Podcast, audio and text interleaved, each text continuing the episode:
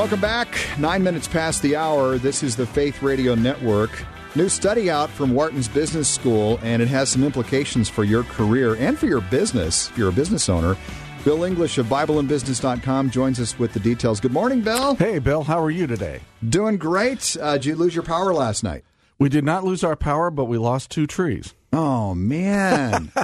oh, I'm sorry to hear that. So, so the chainsaw's coming out, and I, you know, I, I like doing chainsaw work to begin with. Yeah, and now you got firewood for the winter. So, oh man, I love that. I absolutely love this stuff. Well, so. we have to say, uh, for a lot of folks, uh, Faith Radio is based here in the Twin Cities, and we had a big storm move through last night. A lot of damage, and if you suffered that, we. Uh, we're sorry to hear that. We'll be praying for you. Um, and I just know uh, as I was driving many of the streets last night, just seeing some of the trees down and cars in various states of disrepair. Uh, didn't see any cars actually hit by trees, but that's that's often one of the uh, the perils that we face in these big thunderstorms that come yeah, through. it is actually one of the trees that came down was right next to my wife's potting shed that I built last summer. Oh wow! So my you know I needed my garage back, and so I built my wife a potting shed so that she could move all of her stuff out of the garage into the shed, and the tree just missed oh. our potting shed, so I was happy about that. The potting shed has been spared. yes. Okay, so Bill, let's let's talk uh, business for a second. Most Faith Radio listeners who have held a job uh, have been through an annual performance review. Yeah. Uh, in some cases, those can be a little bit uh, intimidating. There is a new study out on those reviews, which really could change the way we think about this whole uh, performance review uh, process. Who did the research? What did they find, Bill? So, first of all, the research was done by uh, Wharton's um, School of Business. And uh, that's one of the top MBA programs in the nation. So we're not talking about uh, just some little study from some minor MBA program somewhere. Uh, this is Wharton, and what they did was they went into a Fortune 50 company and they looked at the performance appraisals over a 10 year period, and they weren't sure what they were going to find. Uh, but most people thought that performance appraisals were rather effective, and that if you were an A player this year, chances are probably 75, 80% that next year you're going to be an A player again. And this is kind of built off of the old Jack Welch model that says there's A and B and C players, and we always should fire our bottom 10% and rehire and try to keep in, you know uh, upgrading our employee base. Well, what they found uh, was something very different. First of all, they found that there is very little evidence that top performers uh, in one year will also be top performers in the coming years. In fact, people could move up and down that gradation between A, B, and C over a, a multi year period relatively easily. Uh, they found that only 27% of those who are A players this year are going to be A players next year or and are going to be A players the year after. In fact, sometimes your C players became A players within a year. Really? Uh, just by the fact that there's that much variation in the quality of our work output. And so uh, the they really are are, uh, are are finding that performance appraisals are not good predictors for how a person is going to do uh, within the next year. Secondly, um, they found that if you changed managers during the year, that that really didn't have any uh, uh, consistent effect on scores. And finally, um, there was really no support in their uh, model or in their research to support the notion that there are always A, B, and C players. Uh, there are people who are doing the best they can most of the time, and sometimes their best just isn't an A spot. Mm. And I know this. You know, I, I uh, when I managed my company, um, we uh, for whatever reason, God kept bringing to us employees who were going through divorces.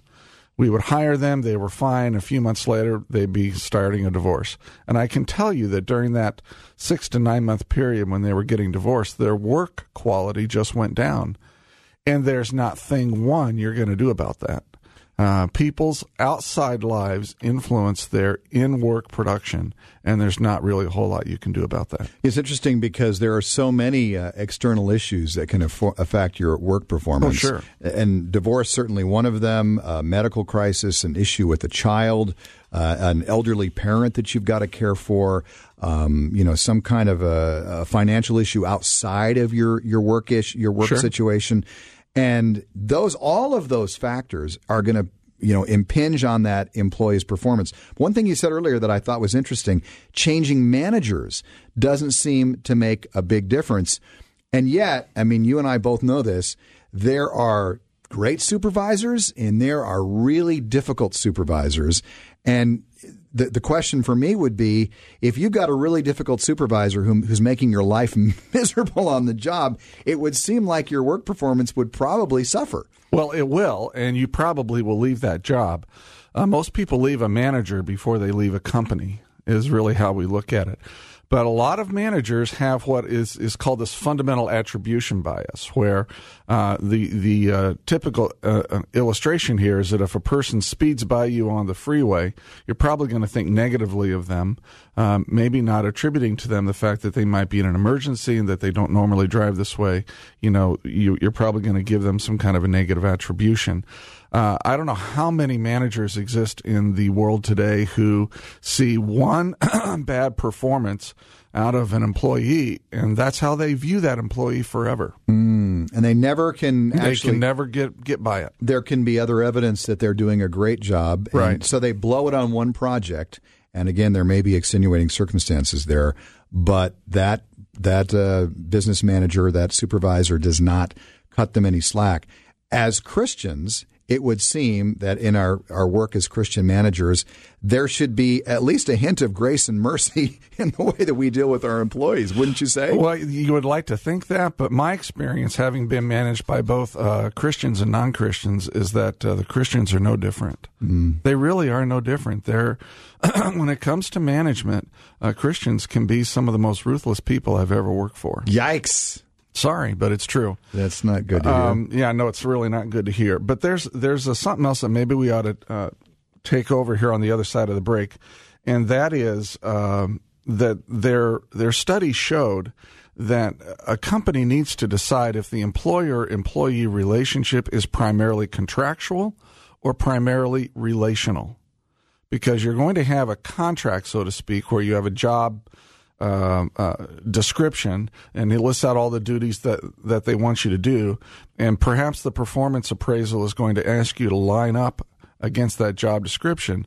But the reality of what you do on a day to day basis is so vastly divergent and um, uh, different from your job description that it's going to be very hard for that performance appraisal to really uh, match up um, and, and, assess how well you're doing in your job. Mm. So, if you're on the job today and you have a job performance review coming up, or maybe you're a supervisor, stick with us. We'll also talk about the importance of ongoing feedback and why that makes such a difference in the life of your employee and the success of your business. That's all coming up here on the Faith Radio Network.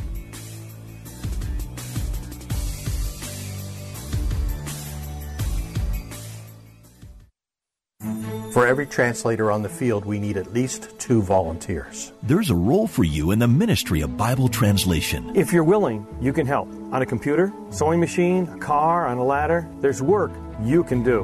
Learn how you can become a Wycliffe Associates volunteer. Call 800 The Word. Would I do this again? In a heartbeat. Make a difference. Call us at 800 The Word. That's 800 843 9673. Or go to our website at wycliffeassociates.org. Here's what's ahead on the next Connecting Faith. This past Monday, we celebrated our freedom as a nation, and yet today, many Americans, especially our government, is in bondage to debt. So, how do we achieve personal financial freedom, and what is God's design for how we manage our resources? We'll get practical biblical advice from Howard Dayton on the next Connecting Faith. From his years of teaching how to handle money God's way, we'll find our way to financial freedom. Listen for Connecting Faith, weekdays at noon on Faith Radio. Good morning. Welcome back. It's a Wednesday, midweek. Bill Meyer here on the Faith Radio Network. Great to have you with us. 19 past the hour. My guest, Bill English of BibleandBusiness.com. We're talking about performance reviews and some new research out of the Wharton Business School, one of the top MBA programs in the country, saying that you know what? These performance reviews are not really predictive. They really can't tell you who the best employees are going to be a year from now. In fact, uh, people can swap. The the worst employees can become the best, and the best can become the worst, or at least kind of drop off the, the radar screen when it comes to performance. So, Bill, what does this all mean for for businesses and for nonprofit organizations, including churches? Because a lot of big churches do performance reviews on a regular basis. Yeah, it, it means that you need to align your performance reviews with what the person actually does. And what happens in a lot of smaller businesses is that a person comes in and gets hired to do uh, you know duties A, B, and C. And within a year, they're doing A, B, C, D, E, F, G, H, I, and J, right? and uh, and that's because um, I think uh, just more hats get put on a person as uh, as they prove themselves in one area. Uh, management comes along and says, "Well, great! Now that you can do this, why don't you do that?" And they just kind of load them up. Um, performance uh, appraisals are never fun for anyone. Nobody likes them, and I think a lot of people don't find them to be all that helpful. It's just kind of something, you know, we just kind of go through the motions. Kind of HR makes you do it. Yeah, well, yeah, yeah, yeah. and mm-hmm. and the lawyers make HR do it. so, I would think that uh, that what we really need to move away from, not away from, is formal performance reviews. We still need to have them, but I would downplay them in favor of more often getting alongside of a person and coaching them and helping them uh, with with both coaching and, and more frequent uh, positive, constructive feedback that helps them in their performance on the job. For example, I know that uh, every day after the show, you guys have a post uh, show uh, meeting and you just quickly go over what went right, what went wrong, that kind of thing. Those kinds of things are very helpful in terms of uh, employees coming along and saying, Well, how am I doing? You know, I've been here three months, I've been here six months, and that kind of thing. One of the metrics that we used when I was running my business was this learn, do, deliver uh, matrix. And we would set it out on 30, 60, 90, and 180 days. So what do you need to learn in the in the next 30, 60, 90, 180 days? What do you need to do in the next 30, 60, 90, 180 days? And what do you need to deliver back to the company in the next 30, 60, 90, 180 days? And we found that to be very helpful. And if there were bottlenecks or there were problems, then we also looked at do you have the right resources to get done what you need to get done? And are you um, do you have enough authority to make the decisions that your job would need in order to uh, get the things done that we've asked you to do? So those were some things that we did there. Now, part of the performance review uh, process involves the the professional development plan, and I've done many of those yeah. myself where you yeah. have to say, okay, here are my goals. Here's what I plan to do. Here's the areas I plan to improve in. Are those are those actually helpful? Those are really, really helpful if they're done right. I know of a company up in Elk River, Minnesota, 300 person company. Every employee has their own action plan and it's about their career. And the company realizes that most of those kids and uh, careers are not going to be at their company. So what they're coming along is that, is that they're saying to the to the employee, "How can we make you the best you that that you can be while you're here at our company, knowing that you're going to move on to other companies. But we're still going to invest in you because that's part of our um, theology and our philosophy in life. I tell you what, people tend to stick around then longer because they want to absorb more from that employer before they go on. That's a radical concept, though. They're looking beyond their own needs. They're saying, "How can yeah. we invest in you for your future?" Because we know, and especially with millennials we know how many times they're going to pr- predicted to change jobs in a lifetime. I mean, it's it's astounding. Well, yeah, and and but think but think about the kingdom impact that you can have on somebody when they know that you're a Christian business owner, and yet you're investing in their career path that is going to take them away from your business. Mm. Now, think about how that influences how they think about Christians in general and about God in general. I think that's a powerful thing. It's a it's really a, an unselfish uh, motivation. Yeah. It's saying, you know, as the, as the CEO, as the supervisor, as the manager, I'm looking at this person and their lifelong career trajectory. I'm going to invest in them, uh, and as you said, so they have kingdom impact wherever they go.